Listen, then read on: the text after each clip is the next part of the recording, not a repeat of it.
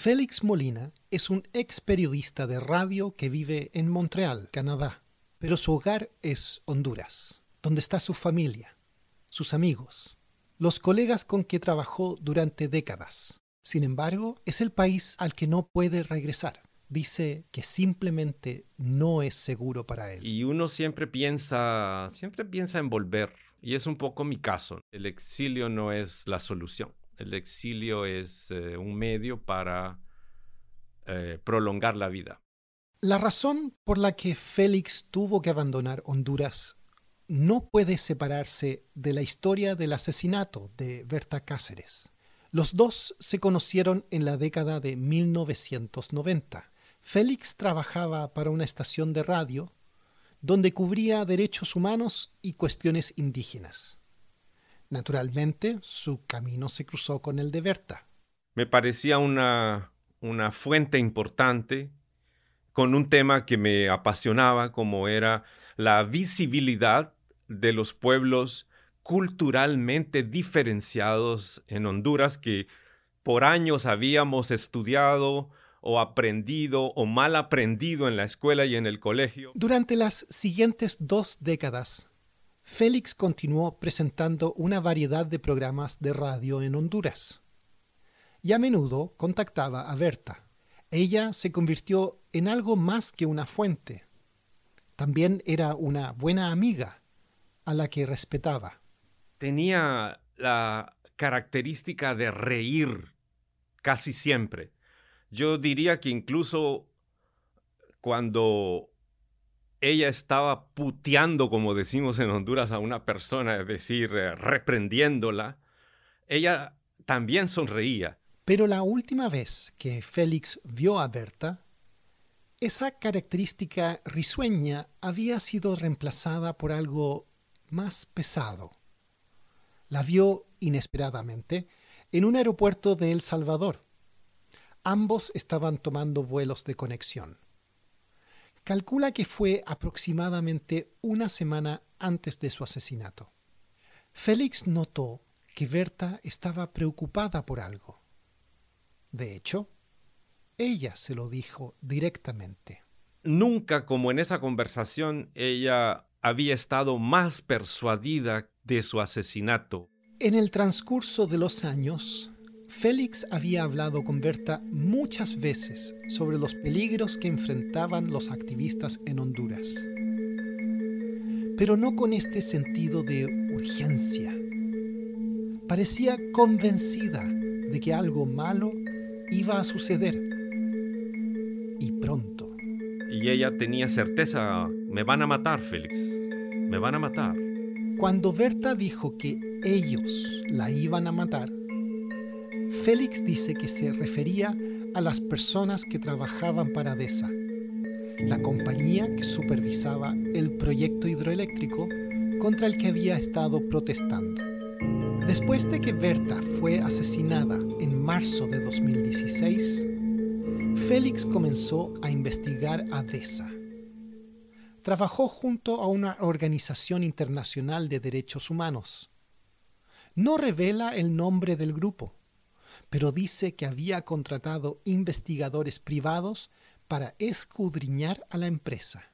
Yo tenía buena relación con esta organización desde los últimos 15 años. Ellos confiaban en mi trabajo periodístico, en mi confiabilidad, en mi credibilidad, y me compartieron los resultados preliminares de la investigación. En los resultados preliminares estaba contenida el acta constitutiva de la empresa DESA. Ahora era lunes 2 de mayo, dos meses después del asesinato de Berta. La mayor parte de América Latina tenía el día libre por el Día del Trabajo, pero no Félix. Ese era un día eh, normal de trabajo para mí, mientras todo el mundo estaba probablemente descansando. Se levantó de la cama esa mañana esperando un día lento y fácil. Ni él ni el resto de Honduras podían darse cuenta de cuánto cambiaría en el transcurso de ese día. La investigación sobre el asesinato de Berta daría un vuelco. Se revelarán nuevos detalles y nuevas pruebas.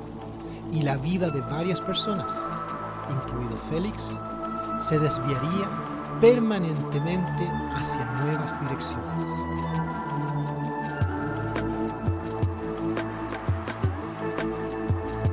Somos Bloomberg News y esta es una investigación de mi colega Monty Real, nuestro reportero de investigaciones en Bloomberg Green. Yo soy Eduardo Thompson y esto es Río de Sangre.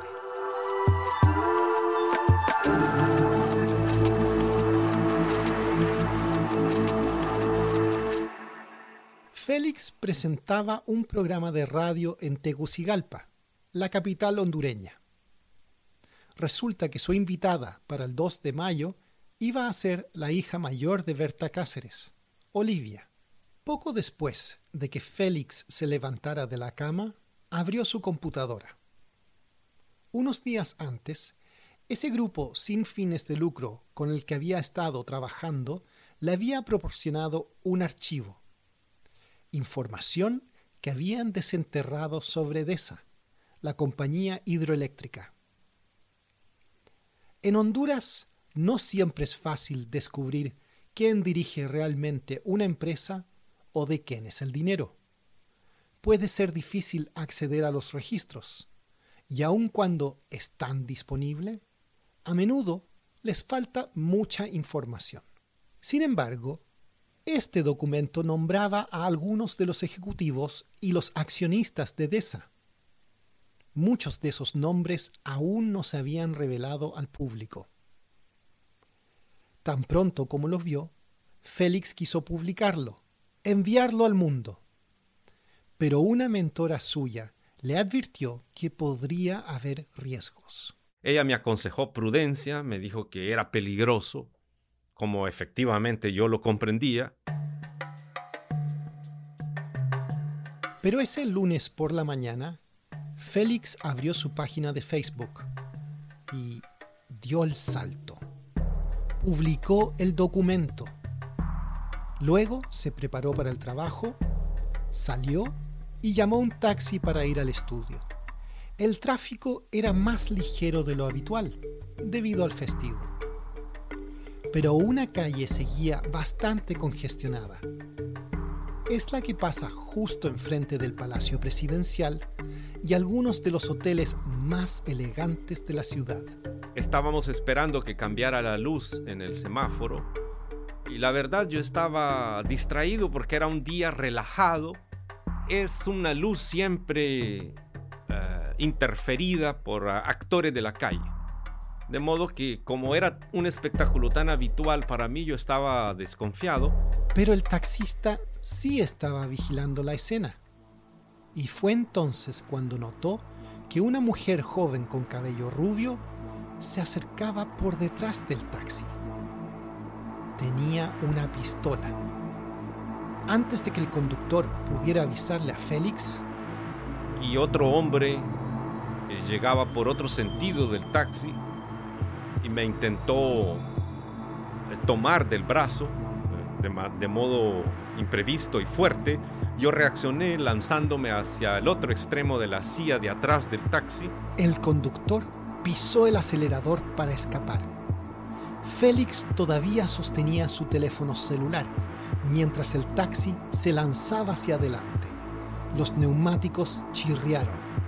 Y en ese momento el conductor eh, no tenía duda que estábamos frente a un eh, asalto y eh, pudo salir de la escena, digamos, en contravía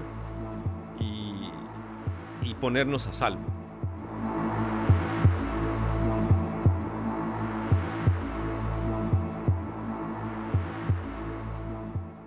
Los robos son bastante comunes en Honduras. Félix pensó que la pareja probablemente solo quería robar su celular. Se consideraba afortunado de haberse aferrado a él y a su vida. Cuando finalmente llegó al estudio, Félix describió el intento de robo en una publicación de Facebook. Terminó escribiendo, Uf, el país que habitamos. Pensé que era algo como le pasaba a miles de personas en Honduras que les robaban el teléfono y si la gente resistía, les matan. Tal vez fue solo un ejemplo rutinario, aunque aterrador, de delitos callejeros menores. ¿O había algo más?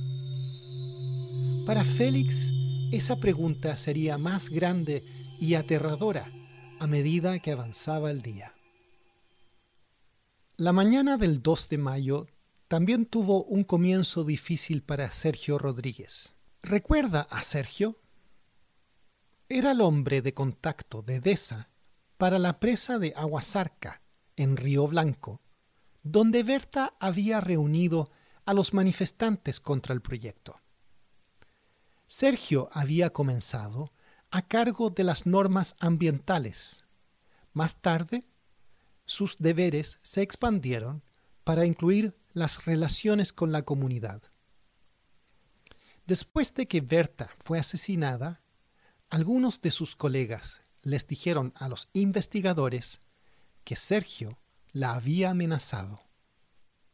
Y así, un par de semanas después del asesinato, los investigadores lo citaron para interrogarlo al respecto. Negó las amenazas. Después de ese interrogatorio, también hicieron que Sergio declarara su dirección en Tegucigalpa en caso de que necesitaran comunicarse con él. Sergio tenía un apartamento en la capital, pero esa no fue la dirección que indicó. En cambio, les dijo la dirección de la casa de su madre. Dice que no estaba tratando de engañarlos y que en realidad no pensó nada al respecto hasta temprano en la mañana del 2 de mayo. La misma mañana cuando Félix Molina había experimentado el extraño encuentro en el taxi. Esa mañana, el teléfono de Sergio lo despertó alrededor de las cinco y media. Era su abogado. Le dijo a Sergio que la policía tenía una orden de allanamiento en lo que pensaban que era su casa. Entonces, Sergio se levantó de la cama, se puso una camisa polo amarilla y un par de pantalones khaki y fue a la casa de su madre. Cuando llego miro aquella cantidad de carros, policías militares, gente con, con pasamontañas de la ATIC y luego ya me dijeron que estaba eh, detenido acusado de la muerte de Berta Cáceres. Mientras le leían sus derechos, Sergio los veía buscar en cada rincón de la casa. Registraron habitación por habitación revisando los armarios, los baños. Los oficiales anotaban los colores de las puertas de los armarios y las colchas. Su madre no entendía lo que estaba pasando. Eh, obviamente ante la, la impresión de eso, la preocupación de mi mamá, mi mamá es una señora de 84 años, me preocupaba. Entonces sí les pedí que por favor evitaran exponerme a los periodistas. Los investigadores tenían otras prioridades. Estaban buscando pruebas. El único elemento destacable que recolectaron de esta redada fue el teléfono celular de Sergio, un Samsung Galaxy Edge dorado con una carcasa negra. Pero este no era el único lugar que estaban registrando esa mañana. Al mismo tiempo, otros 10 equipos de investigadores y policías militares estaban lanzando redadas simultáneas. Mientras Sergio los veía desordenar la casa de su madre, otro equipo estaba hurgando las oficinas de DESA dentro de un rascacielos de Tegucigalpa. y otros equipos estaban allanando las casas de otros cinco hombres. Tres de esos hombres serían arrestados esa misma mañana, junto con Sergio. ¿Qué piensa de todo eso? Ah, no, ellos son honorables. Para cuando la policía escoltó a Sergio fuera de la casa de su madre, docenas de reporteros estaban afuera. Sus cámaras estaban listas mientras lo escoltaban. La policía colocó una manta amarilla sobre la cabeza de Sergio y lo condujo al asiento trasero de un automóvil sin marcar. Parecía que la solicitud de Sergio a la policía de mantener las cosas tranquilas había sido contraproducente. Y al único lugar que llegaron los periodistas fue a mi casa. La noticia de los arrestos de Sergio y los demás inundaron las ondas radiales en Honduras esa mañana. pendientes ya de eh, eh, prácticamente lo que es investigar, que pertenece a nuestros cuadros orgánicos. Un portavoz militar nombró a Sergio y los otros tres que habían sido arrestados esa mañana. El primero era un ex oficial militar hondureño que anteriormente había estado a cargo de la seguridad de Deza cerca del río Hualcarque. El segundo era un veterano de las Fuerzas Especiales hondureñas, un mayor del ejército que trabajaba en inteligencia militar. El tercero era un joven de 25 años, uno de al menos tres presuntos sicarios contratados para matar a Berta. La policía llevó a los cuatro hombres a un edificio federal en Tegucigalpa. Mientras tanto, otros oficiales catalogaban la evidencia recolectada durante las redadas. Tenían teléfonos celulares, tabletas y discos duros. Los agentes revisaron minuciosamente la casa del presunto asesino y luego registraron la casa de al lado, donde vivía su hermano gemelo. Quitaron las sábanas de las camas y levantaron los colchones. Debajo de un colchón encontraron algo interesante. Una pistola con un asa chapada en blanco era una Smith Wesson calibre 38 especial, el mismo tipo de arma que había matado a Berta.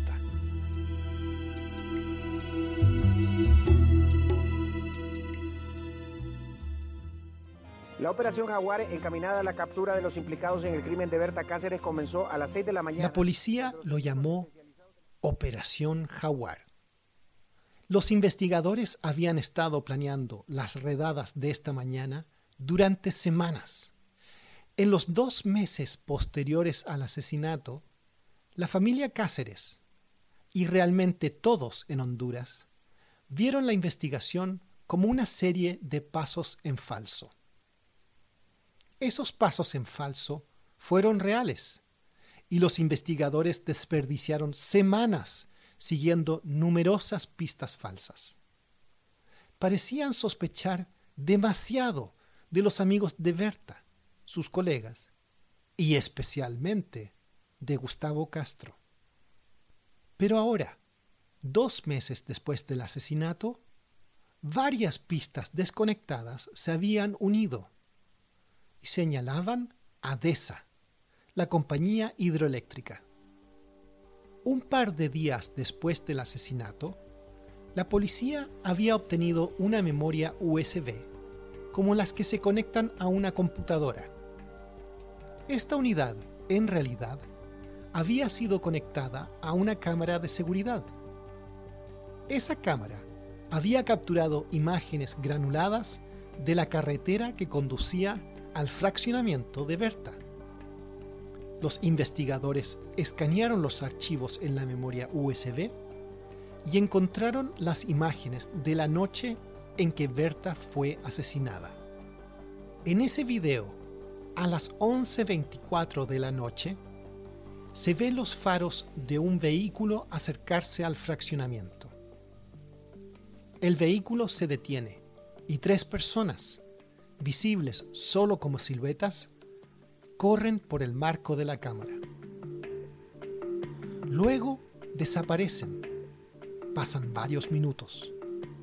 Finalmente, se ve a las tres figuras nuevamente corriendo hacia el vehículo, que todavía tiene las luces encendidas, esperando para escapar. En el video no es posible distinguir ninguna cara. Esta fue una de las primeras pruebas que dio a los investigadores una idea de lo que ahora creen realmente sucedió la noche del asesinato de Berta. Era solo el comienzo.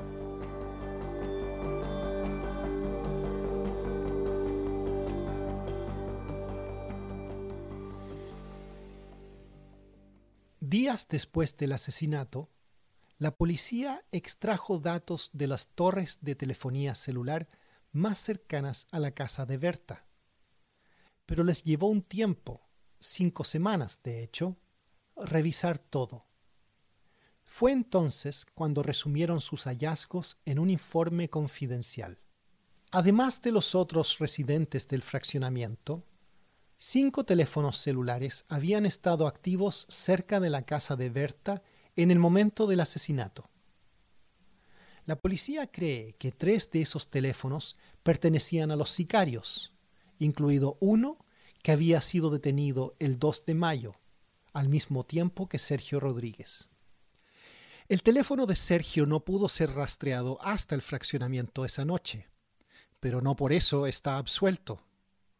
Todavía había más evidencia por recolectar, migas de pan que la policía seguía, pistas que parecían conectar a Deza con los otros que habían estado en la escena del crimen. Uno de los otros tres hombres arrestados en las redadas matutinas del 2 de mayo se llamaba Mariano Díaz. Era el comandante del ejército, el tipo que trabajaba en inteligencia militar. Pero meses antes del asesinato de Berta, los investigadores hondureños comenzaron a vigilarlo. No tenía nada que ver con Berta, al menos no al principio. Pensaban que Díaz podría estar relacionado con una red de narcotráfico y secuestros. Comenzaron a rastrear sus llamadas telefónicas. Ese teléfono intervenido resultó ser un golpe de suerte increíble. Después de que Berta fue asesinada, los investigadores se dieron cuenta de que Díaz había estado en contacto con varias personas conectadas a DESA. Cuanto más miraban los registros telefónicos, surgían más conexiones. Tanto Sergio como Díaz también habían estado hablando con el ex jefe de seguridad de DESA, un hombre llamado Douglas Bustillo. También sería arrestado en las redadas del 2 de mayo. Bustillo, a su vez, también había estado en contacto regular con dos presuntos sicarios que la policía había rastreado hasta la casa de Berta la noche de su asesinato. Toda esta información justificaba la orden que la policía usó para las redadas del 2 de mayo.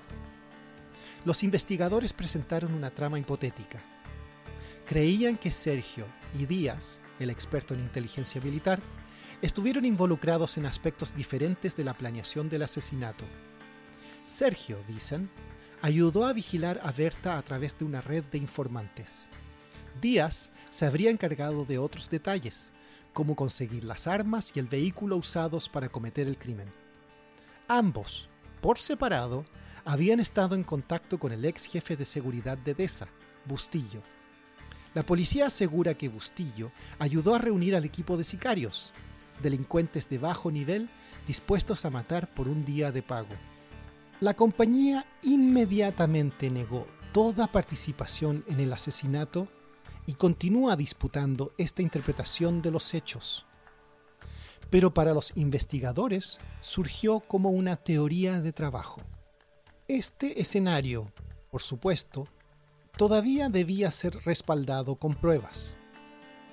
Esa era la misión de las redadas de esa mañana, recolectar teléfonos celulares, computadoras y tabletas, cualquier cosa que pudiera ocultar más evidencia.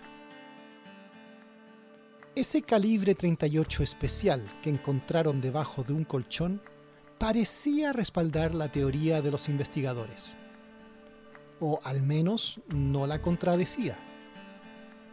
Un experto en balística examinó más tarde el arma junto con algunos de los fragmentos de proyectiles gastados recogidos en la casa de Berta.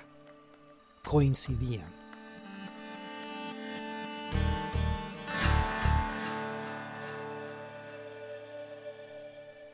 Esa tarde, Sergio y los otros tres hombres fueron encerrados tras las rejas. Me dictan la prisión preventiva y me llevan a una cárcel de máxima seguridad. El impacto fue grande. Escuchaba a otros reclusos gritar y luego, de repente, todo se oscureció. Se fue la luz y lo primero que pensé, vienen a matarme. Por todo lo que habías escuchado de, lo que pasaba en la, en Penitenciaría Nacional. Ya es la tarde del 2 de mayo.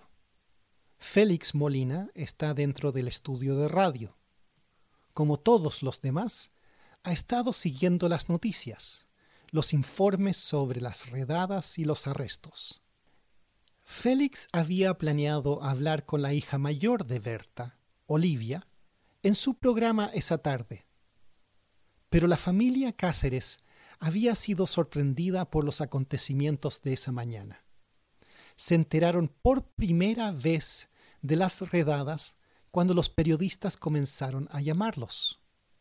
Olivia y sus hermanas dijeron que debido a que no sabían nada sobre los arrestos, no podían estar seguras de que los verdaderos arquitectos del asesinato hubieran sido capturados.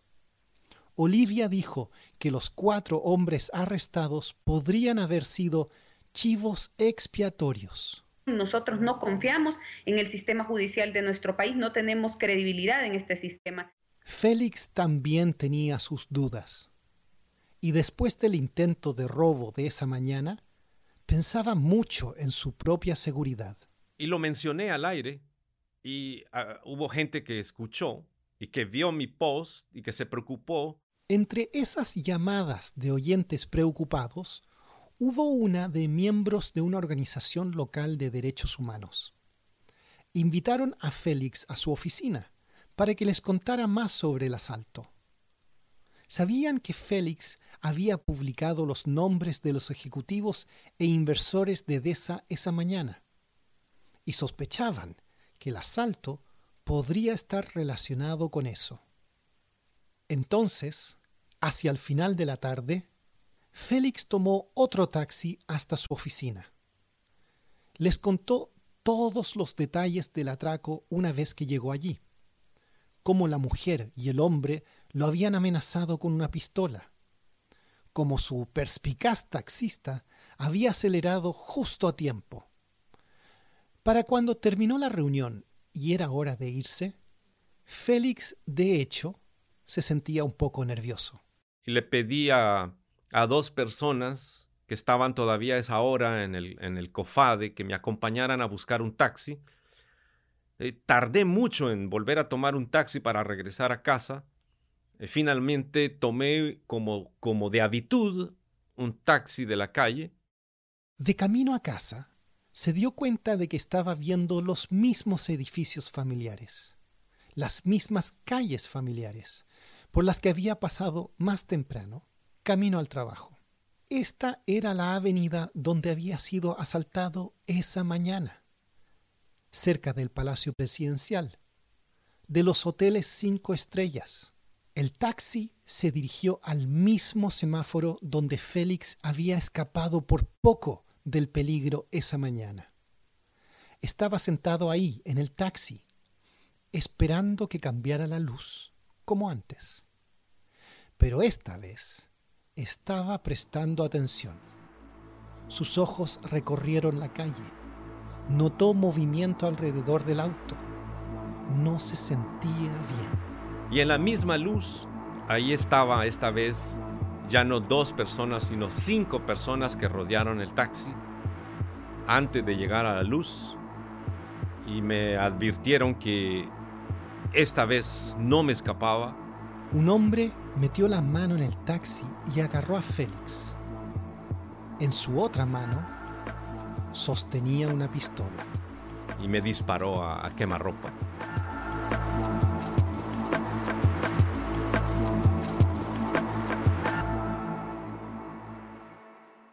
y la bala que él disparó me atravesó las, las dos piernas. Los asaltantes huyeron y un grupo de transeúntes se apresuró al taxi de Félix para ver si podían ayudar. Porque realmente me pude morir desangrándome en el taxi, que tenía miedo, que lloraba, no sabía qué hacer, hasta que la gente lo presionó que me llevara al hospital porque yo ya no me podía mover, no me podía levantar del asiento, no sentía mis piernas. Y bueno, finalmente pude llegar al hospital público del país, el hospital escuela, justo perdiendo el conocimiento al entrar al, al hospital. Félix había pasado esa mañana devorando informes de los medios sobre los arrestos en el caso del asesinato de Berta. Ahora, cuando se acercaba la noche, él mismo se había convertido en parte de las noticias. El reconocido periodista Félix Molina, conocido por difundir las violaciones a derechos humanos durante el golpe de Estado en contra de Manuel Zelaya, fue víctima de un atentado en el que recibió cuatro disparos, dos en cada pierna mientras se trasladaba en un taxi. Horas antes el comunicador había sido víctima de un intento de asalto. Ahora Félix está en su cama de hospital y repasa todo en su mente. Y está convencido. Los dos ataques contra él ese día estuvieron relacionados con el asesinato de Berta. Después del segundo ataque, después que yo estoy en el hospital, comienzo a reflexionar en, en, el modus operandi del crimen organizado en Honduras. El mismo asesinato de Berta, militares expertos en inteligencia, militares formados en fuerzas especiales contrataron a sicarios sin experiencia como una manera de despistar cualquier investigación del crimen de Berta, puedo decir sin ninguna duda de que sufrí las consecuencias de mantener una cobertura en relación al, al trabajo y al asesinato de Berta Cáceres, definitivamente.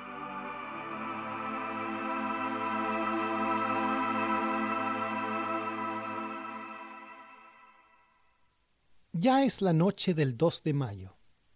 El presidente de Honduras, Juan Orlando Hernández, llevó a cabo una conferencia de prensa unas horas antes para celebrar los cuatro arrestos.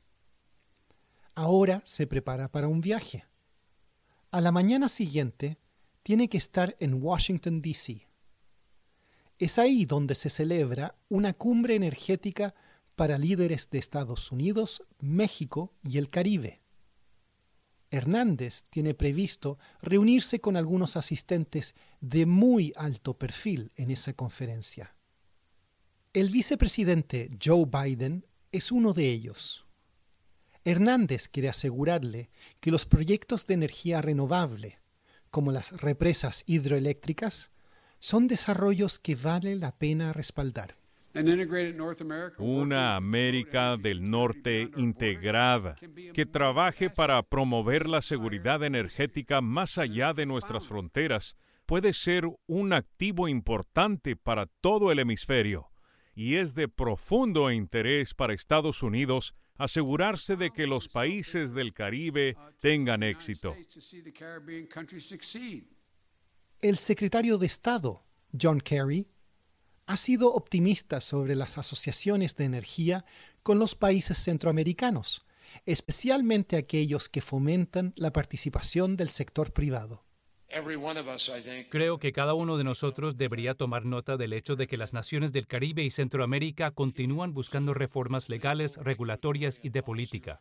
Van a modernizar y integrar sus sistemas de energía y hacer que la energía limpia del sector privado sea más atractiva en todos esos lugares.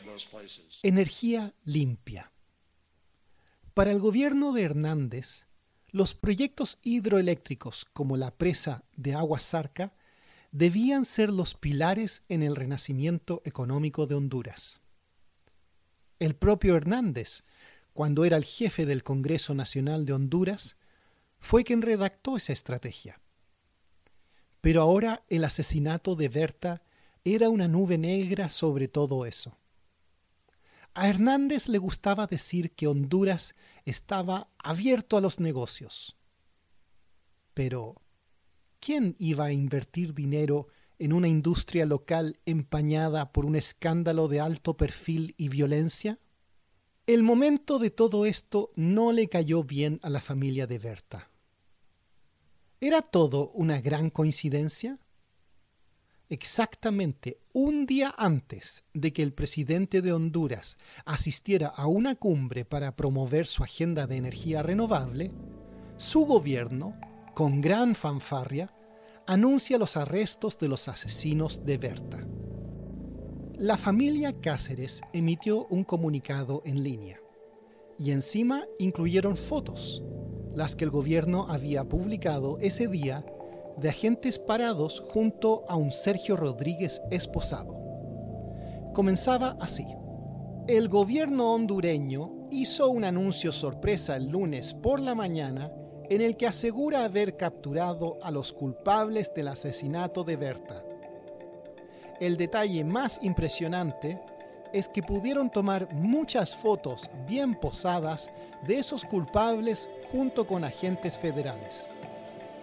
A pesar de este espectáculo, continuamos nuestro llamado a una investigación internacional independiente.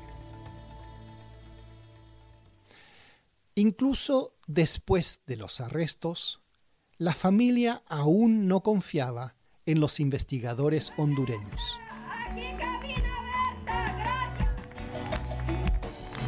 Esa noche, la hija de Berta, Bertita Isabel, monitoreaba todo lo que estaba pasando a miles de kilómetros de distancia en Barcelona. Ella y otros miembros del COPIN se habían reunido con miembros del Parlamento Europeo esa semana. Pedían apoyo. Bertita estaba pidiendo una investigación internacional sobre el asesinato de su madre. Los arrestos de esa mañana no la satisfacían. En la noche del 2 de mayo, Bertita Isabel estaba de pie en un escenario para conciertos estaba al lado de Manu Chao, una estrella de rock francesa y española que ha vendido millones de álbumes en Europa y América Latina. Que se equivocaron los asesinos, porque ella no ha muerto, se ha multiplicado. Eso se ha convertido en un grito de guerra que la familia de Berta y sus partidarios han propagado por todo el mundo. Que Berta no murió, se multiplicó la familia está tratando de reunir un equipo internacional de abogados e investigadores para reexaminar las pruebas del caso, para verlo todo con ojos frescos. Incluso después de los arrestos de ese día, ella y su familia creen que la investigación hondureña está corrupta desde las raíces. Sergio Rodríguez era un empleado de nivel medio de la compañía hidroeléctrica la familia de Berta sospecha que fue un títere y seguía un plan ideado por sus superiores, quizás algunas de las mismas personas cuyos nombres aparecieron en el documento que Félix Molina había publicado en su página de Facebook esa mañana. En los próximos meses, la familia continuaría viajando a Estados Unidos y alrededor del mundo, y ese equipo internacional de investigadores tomaría forma. Después de las redadas de la mañana del 2 de mayo, los investigadores hondureños, así como ese equipo internacional, tendrían mucha más información para analizar. Los teléfonos que habían sido confiscados estaban llenos de información. La evidencia más interesante, con mucho, eran los mensajes de texto de WhatsApp extraídos de ellos. Y así obtuvimos 55 gigas de datos que habían extraído de sus teléfonos celulares, que era una pequeña fracción de los datos, y eran unas 40.000 páginas.